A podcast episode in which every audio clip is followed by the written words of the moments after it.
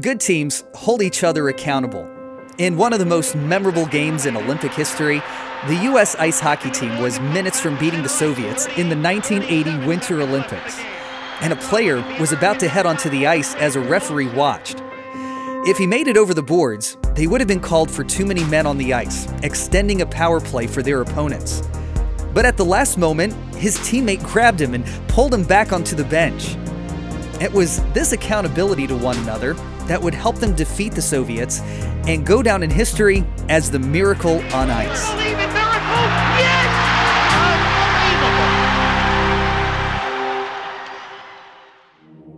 You know, the same can be said about community, especially in the church. When someone has made a mistake or sins, we should hold them accountable. And if we see them going down the wrong path, we should do our best to help them from going in that direction.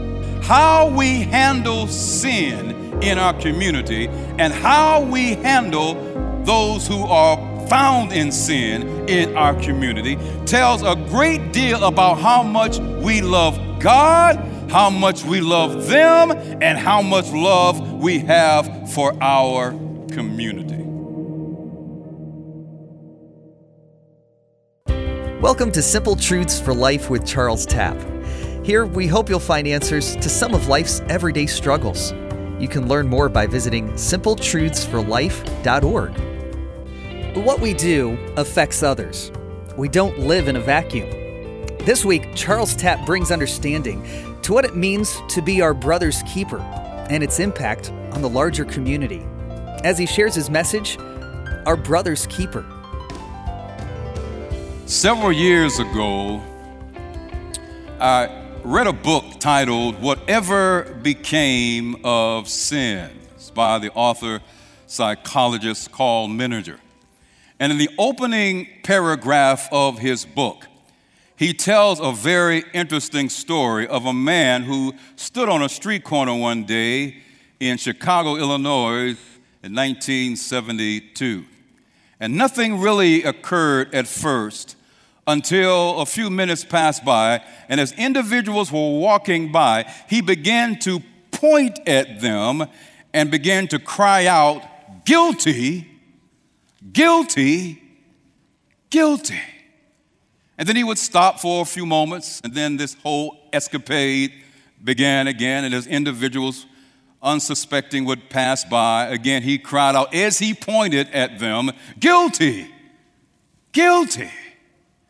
And finally, another gentleman arrived at the scene. And as the gentleman saw him, he pointed at him directly and said, Guilty! The man looked bewildered and puzzled, and he turned to the person standing next to him and said, But how did he know? I can't make this up. Although he knew nothing about these individuals, he didn't know anything about their background. He didn't have any information on where they worked or where they lived. This man knew, for he had uncompromising certainty that each of these individuals that he pointed at and said guilty were exactly that guilty. And the reason he could say that, the reason he could give them this guilty verdict, is not because of some crime that they committed against the state, but rather he could pronounce this sentence of guilty upon each one who walked by because of a crime that was committed against heaven. For the, as the Apostle Paul reminds us in his letter to the church at Rome, he says, For all have what? Sinned and fallen short of the glory of God. And the all have sinned reference that Paul makes here in Romans chapter 5 and verse 12. Paul is not referring to the actual sins that you and I commit each and every day of our lives, but rather, Paul is referring to sin in the context of Adam's sin. For Adam's sin was transferred to all of humanity. We refer sometimes to this as inherited sin. We didn't do anything, we just inherited. Now, whether we think this is fair or not is really not the issue at hand. because we're still not innocent, because we still have sinned since that. But the mere fact that, that God has ordained it this way, it li- really leaves no room for argument. But this relationship with sin that we have through Adam, that we have inherited, pronouncing us guilty, is not all that there is to this discussion. Turn with me to the book of Romans, chapter 5. As I want to take a look at this briefly this morning. Romans 5, as we look at just two verses, verse 12 and verse 17. Look at what God's word says. Therefore, just as through one man sin entered the world, and death through sin, and thus death spread to all men because what? All have sinned. All have sinned based on the fact that we have inherited it from Adam.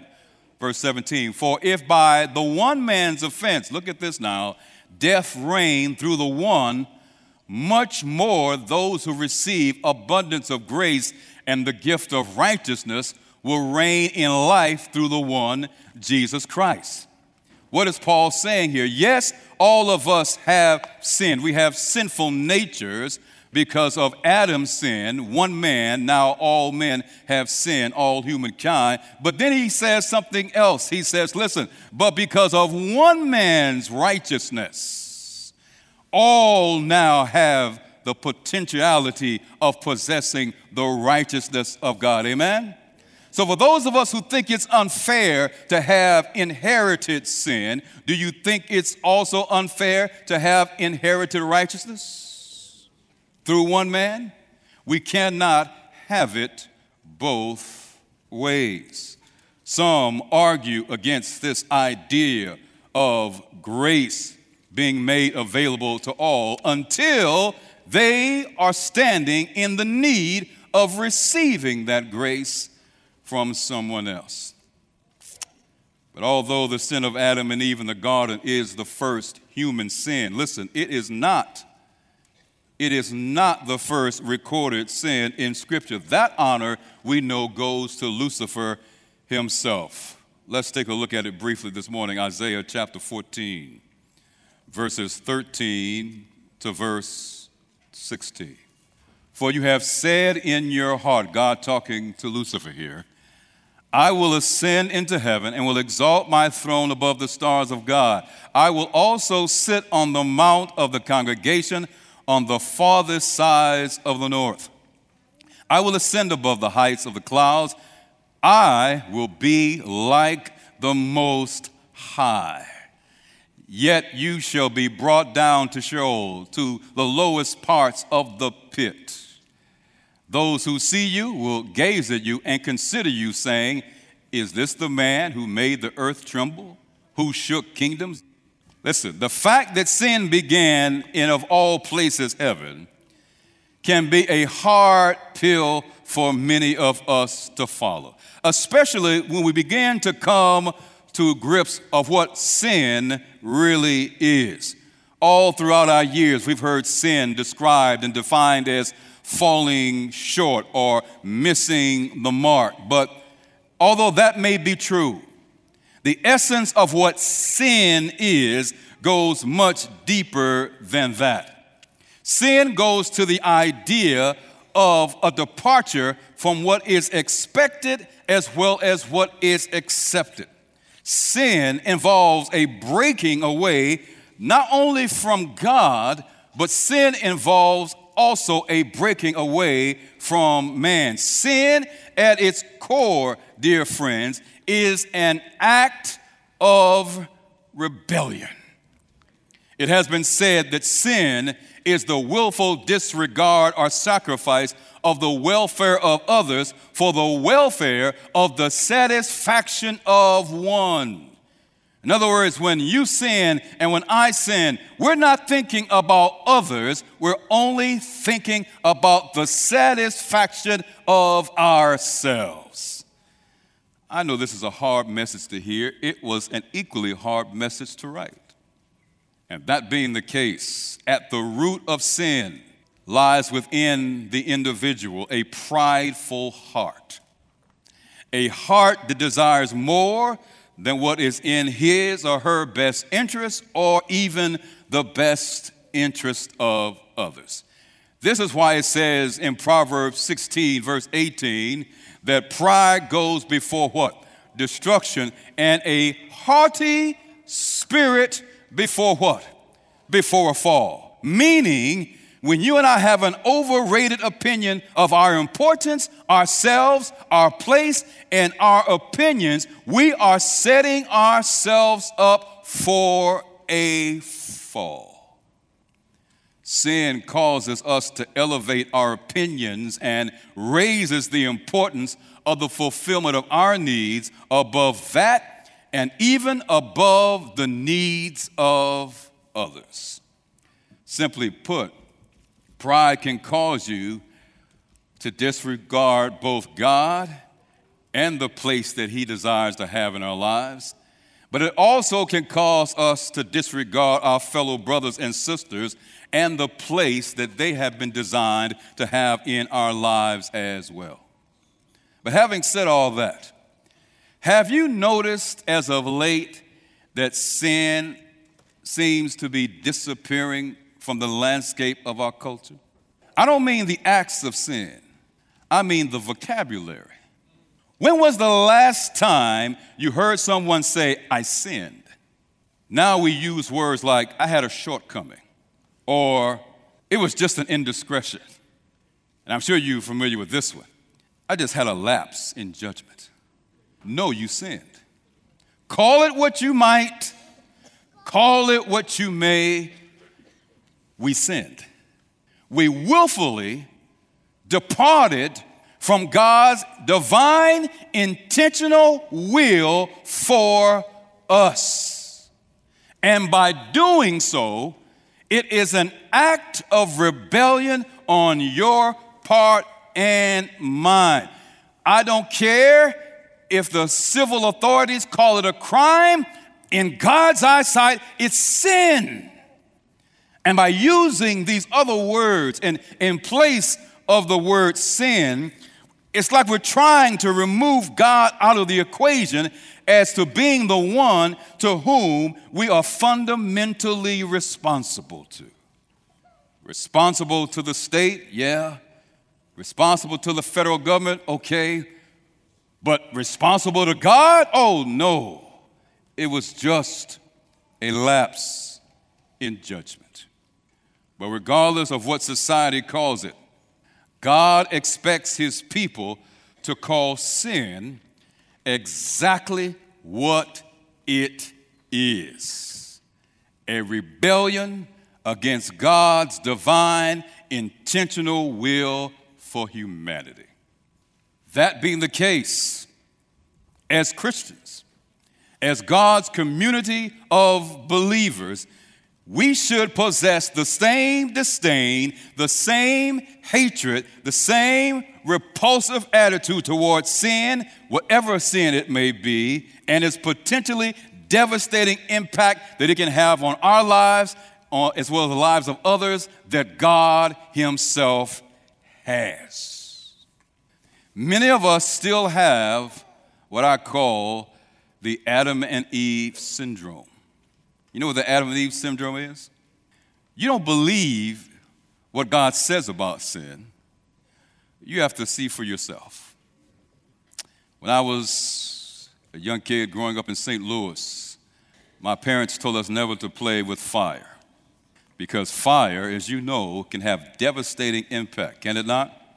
But one day they were gone, and my sister and I were playing, and even back then, I used to like to put stuff together and experiment. So I, I took this shoebox and put a light bulb in it and connected it to the lamp and plugged it in. And I said to my sister, I wonder what will happen if I take this alcohol and pour it on this hot light bulb. She, being older than me, said, Don't do that because you could possibly catch the house on fire. But I had the Adam and Eve syndrome. I had to see, thank God my parents are no longer here because they don't even know about this. this is the first time I think I'm even telling this story. So I decided to take this bottle of rubbing 70% alcohol, rubbing alcohol, and pour it on this hot light bulb. And you don't have to be a scientist or an engineer to know what happened next. Poof! Fire came. Poof! Luckily, my sister was there. We put it all together through the evidence of way, and my parents went to their graves. I'll tell them about this in the Earth Made New because then it won't really matter. Amen? Why is it we have to try it for ourselves? You're listening to Simple Truths for Life with Charles Tapp and his message, Our Brother's Keeper. And if you're enjoying this message or you'd like to find others like it, you can find out more by visiting simpletruthsforlife.org. We'll conclude with the rest of his message right after this. Man, when I think about WGTS, I think about family, and uh, WGTS lifts me up. The whole crew has truly been a blessing in my life, and um, I'm forever grateful for WGTS and what they do for myself and for the community. Your support makes a difference. I always uh, encourage people, like, you want to listen to something to be encouraged when you're going through a tough time, turn to 91.9. Um, they'll definitely uplift your spirits. And uh, especially in the trying time we're in right now in society. Working together to impact the nation's capital. We are family. And I am forever grateful for, for the WGTS family because that's exactly what it is, a family. And we get to be a part of that as listeners, which is, which is amazing. Listener funded. WGTS 91.9. Always encouraging. And 88.3 on the Eastern Shore. This is Simple Truths for Life, and what we do affects others. This week, Charles Tapp brings understanding to what it means to be our brother's keeper and its impact on the larger community. As he concludes his message, Our Brother's Keeper. Why is it we have to try it for ourselves? Isn't there enough evidence already that sin harms the individual as well as the community? Why don't we possess the same disdain for sin that God does? But in order for this to occur, we've got to have an unwavering love for God and His Word. Amen? I know it's a rough message. Look at this quotation by Abraham Wright. He's a pastor of the Church of England back in the 17th century. None can hate sin but those that love the law of God. And by law, it's not just talking about the Ten Commandments, he's talking about whatever proceeds from the mouth of God. But look at this last statement. For all hatred comes from what? Love. A few weeks ago, we were talking about the paradox of Christianity. Doesn't that sound like a paradox? That all hatred comes from love? But as we said, in talking about paradoxes, just because it's a paradox doesn't mean it's true. Not true. Because when you investigate it further, you realize it can be true. And in this case, it is true. All hatred comes from love, good hatred that is. For if I love God's law, then I must hate anything that opposes the law of God. Amen? If I love or have a high regard and respect for human life, then I must hate the idea of breaking the sixth commandment that says, and you shall not what? Kill. If I love and respect and have high regard for the truth, then I must abhor violating the commandment that says, Thou shalt not bear false witness. In order for me to hate sin, I've got to love God's law. If we truly respect God and His law, we must come to grips with the idea that we are truly our brother and sister's keeper. We're only going to look at a few verses, Genesis chapter 4, if we look at verses 6 to verse 9. The Lord cried to Cain. We all know this story, Cain and Abel. God asked him, Why are you angry? And why has your countenance fallen. If you do well, talking about the sacrifice that he brought, you will not be accepted. And if you do not do well, sin lies at the door. And if and its desire is for you, but you should what? Rule over it. Verse 8. Now Cain talked with Abel his brother, And it came to pass when they were in the field that Cain rose up against Abel his brother and what? Killed him. Verse 9. Pride. Then the Lord said to Cain, Where is your where is Abel your brother? Listen to Cain's response. I do not know. Am I my brother's keeper? What an interesting response on the part of Cain. But what I find even more interesting is the question on the part of God Where is your brother Abel? Because the Lord knew full well that Cain had taken his brother's life. Stay with me. So, why in the world would he approach him with this question, Where is your brother? Now, there's no absolute way you and I can be our brother or our sister's keeper. There's no way humanly possible we can be accountable for everything that someone does. We can't keep up with everything and everyone at all times. But this one thing is true that we are our brother and our sister's keeper in the sense that you and I are responsible for their peace and our part to play in that peace. Because when I sin against you, I help to rob you of your peace. And why is this? Because as Paul reminds us in Romans 14 7, none of us, none of us lives to himself. What I do impacts you. What you do impacts me. What we do impacts our larger community, whether it be something that is positive or whether it be something that is negative. Whether it's something, whether we build up something or we're tearing something down, sin always impacts others. I've heard people say, well, I'm just hurting myself. No. Every time we sin, it impacts the life of some one else, whether positively or negatively. And because we live in community, because we have chosen to do life together, how we handle sin in our community and how we handle those who are found in sin in our community tells a great deal about how much we love God, how much we love them, and how much love we have for our community. And let's be clear God expects the church, his community of faith on the earth, to have a hatred, a disdain for sin in all of its forms while at the same time possessing a heart for the brother or sister that has been found under the weight of their sinful practices and behaviors. I don't know what it is about us sometimes that we want to shoot our wounded. Does it make us feel as though we are somehow elevated?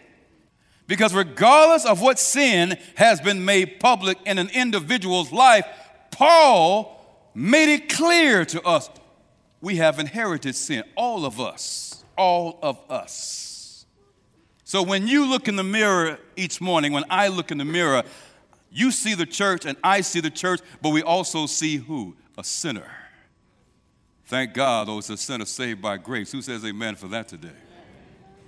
For by one man sin came into the world, but by one man through the sacrifice of Jesus Christ, we all can receive his grace.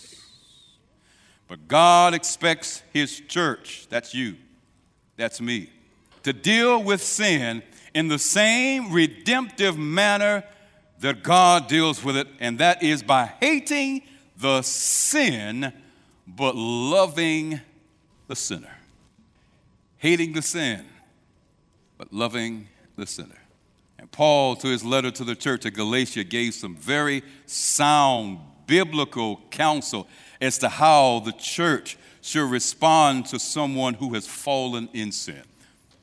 Let's go to Galatians chapter 6, verses 1 and 2 as we draw to a close this morning.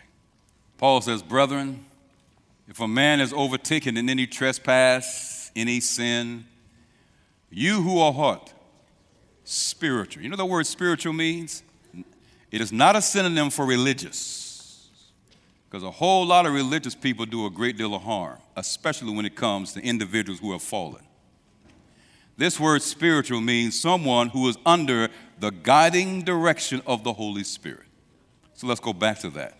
Brethren, if a man is overtaken in any trespass or any sin, you who are being led under the guidance of the Spirit of God, restore such a one in a what? Spirit of gentleness. That word restore is similar to someone breaking an arm or breaking a limb and putting it, that limb in a cast so that it can heal. So that word restore is all about healing. In other words, put them in a place, put them in a position so they can heal. Amen? Considering yourself, lest you also what? Be tempted. Look at verse 2.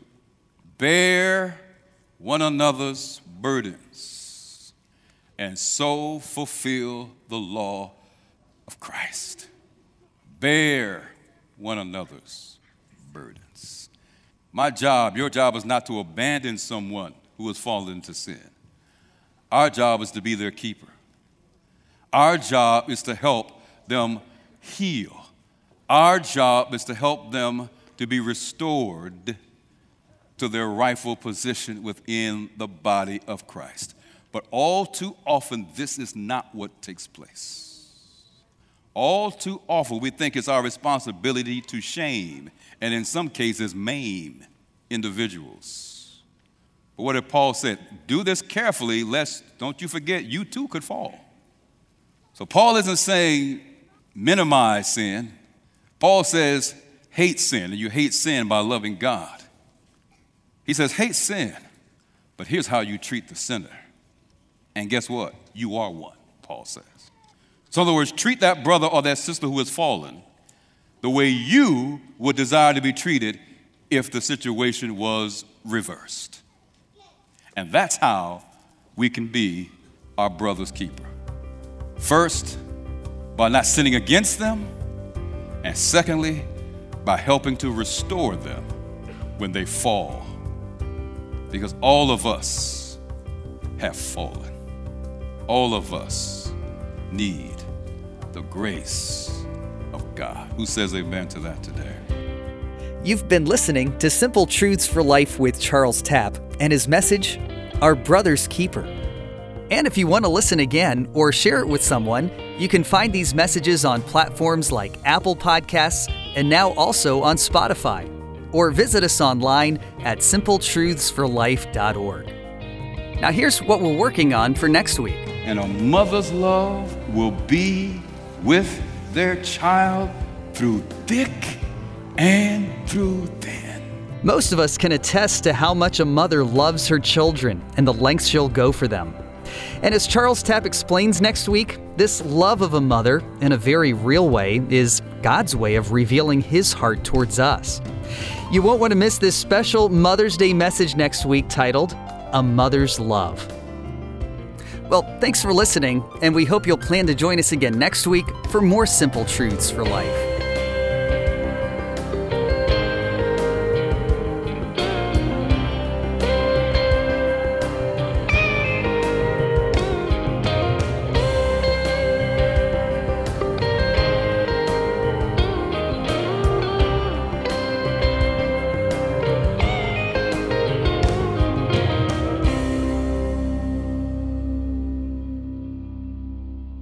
Man, when I think about WGTS, I think about family, and uh, WGTS lift me up. The whole crew has truly been a blessing in my life, and um, I'm forever grateful for WGTS and what they do for myself and for the community.